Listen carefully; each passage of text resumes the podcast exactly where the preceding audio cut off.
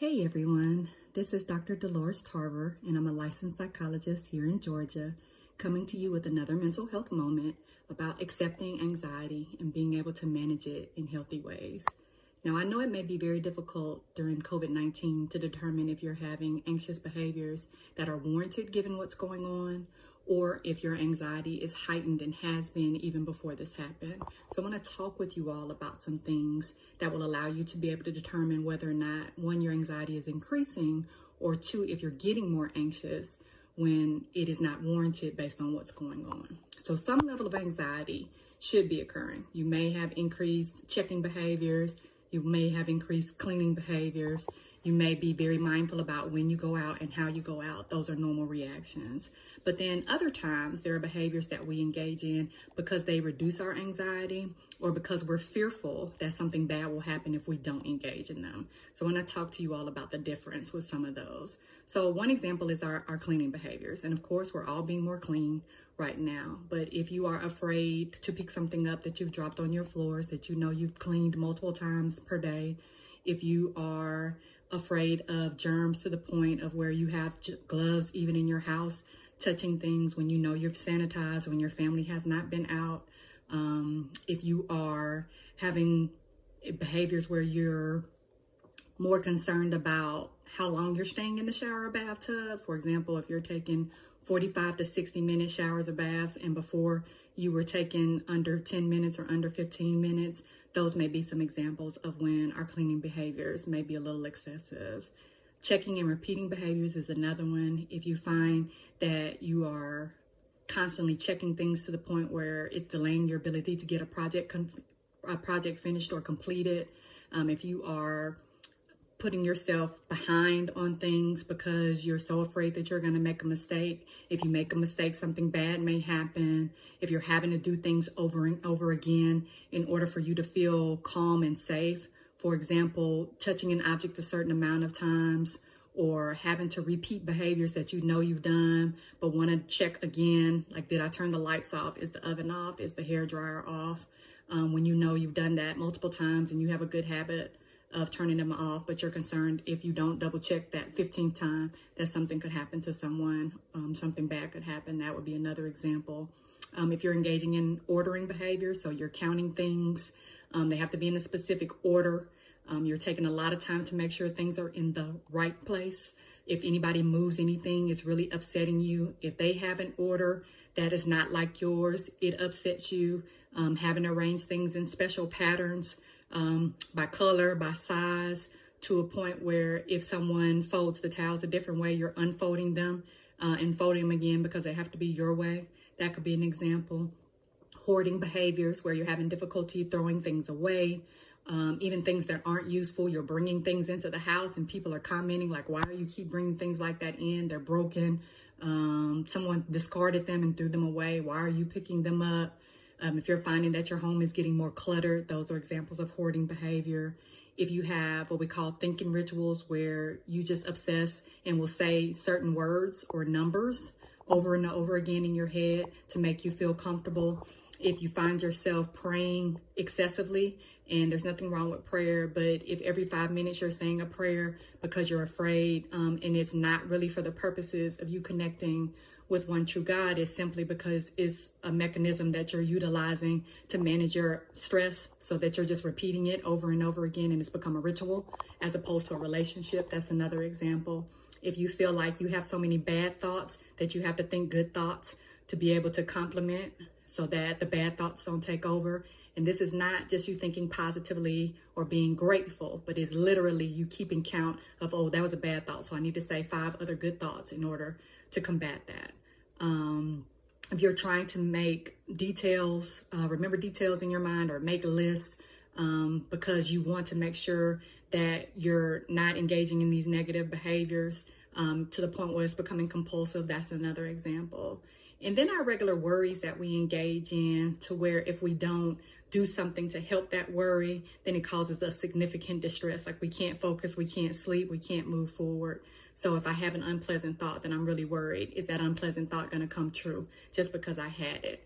I doubt my ability to make decisions or do simple tasks because I don't want anything bad to happen. I don't feel like I have control over my thoughts. Things that cross my mind make me feel shameful or afraid, or if I might become violent because I'm trying to get these thoughts out of my mind. If you have worries that you just cannot stop at all, and not your regular racing mind at nighttime when it's quiet, but simply like these thoughts are intrusive all day, and they're scary images, they're frightening, they're things that are causing you a lot of distress.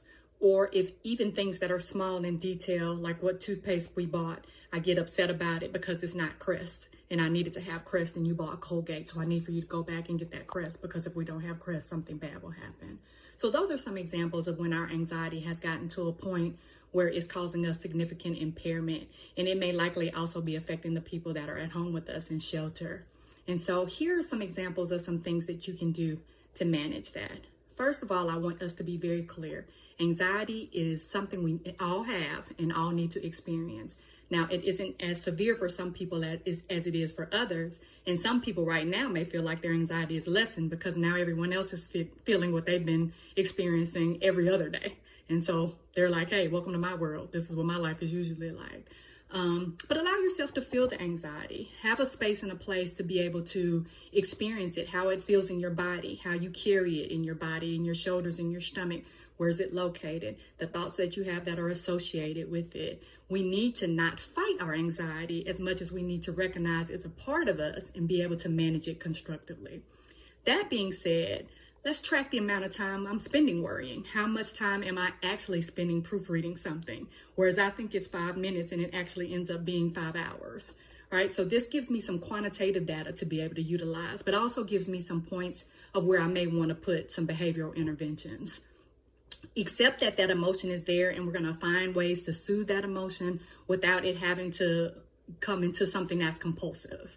Okay, so that one, we're going to set aside some time to worry. And I say, put it on a worry clock. So allow yourself 15, 20 minutes, set your timer so that you can make sure that 15, 20 minutes is spent with you worrying, but we want it to be constructive worry. What am I worried about? For example, if I'm worried about something that has an immediate need, then a technique would be able to problem solve. What is a way for me to manage that immediate need? Who might I contact to be able to support me in that need? So if I'm having problems, for example, paying my rent, paying my mortgage, getting food, medication for my house, who can I contact? What are my resources out available in my environment, in my community? Who can I contact who might be aware of these resources, who may also have gone through this and gotten able to have some resolution, and so I can look to them for support to help me out of this. So that practical solution building is something that can help us manage anxiety for those immediate needs. I may need to list the things that are causing me anxiety, but also remove some of those things on the list that I may be able to manage. For example, if there are people in your home that are causing you anxiety, where you may not be able to remove the people, you may be able to talk to them about, hey, again, please don't discuss the news with me. I'm trying to limit myself to 20 or 30 minutes a day. Or if they come to you, they only come to you with the highlights of the news, the things that you need to do, so you won't be obsessing over it. If they are people that are coming to you with their problems, you may suggest to them, hey, why don't you talk to some other people during this time while I'm trying to work on my anxiety, because then we both end up being anxious, and that's not constructive. We need to also be able to utilize our breathing exercises. So being able to take those deep, good breaths in and out to relax our bodies, to make sure we're relieving that tension that we have in our bodies. Exercise is a good way for us to relieve tension, progressive muscle relaxation to tighten and then release different muscles of the body to be able to get rid of some of that pressure that builds up and causes us physical pain that increases our anxiety, because then we'll worry we have an illness when it's really us just carrying stress in our body. The affirmations that I talked about last week, this is a good time to bring those in, especially if the anxiety is around your abilities to be productive and to problem solve, reminding yourself that you have the skills and the capacity to be able to handle anything that comes your way, and visualize yourself solving these problems. Have an image of yourself being successful and this being over. If you're avoiding things like opening your mail, set aside time to open the mail. And this is our exposure part of dealing with anxiety, because avoidance makes anxiety worse sometimes. And so it's not that I need to avoid the mail, it's that I need to take it, and a certain time of day I need to open it. In those 20 or 30 minutes that I spend opening mail, maybe I have a supportive person with me to help me walk through it. We do the deep breathing. We talk about each thing that is opened and how we're going to be able to manage it if it's some bad news, which is what I'm afraid of. The more you do that, the more you get examples of. There are some positive things also in the mail. There's definitely some junk in the mail. And then the other things that come, I can put a plan in place to manage. We want to postpone any rituals. So if you're doing things like I need to count something an excessive amount of times or do something in a certain order or bad things will happen, if I postpone that ritual even for 5 minutes, then I alter the course of my behavior. And then that way I see like, oh, I'm nervous this whole time, but in that 5 minutes, nothing bad happened. Another way to do that is change an aspect of the ritual. So if I just do one thing different to alter it, then it becomes something different. And then I can say, well, I didn't actually do it the way I usually do. Nothing bad happened. I was still able to be alive and well, and so was my family.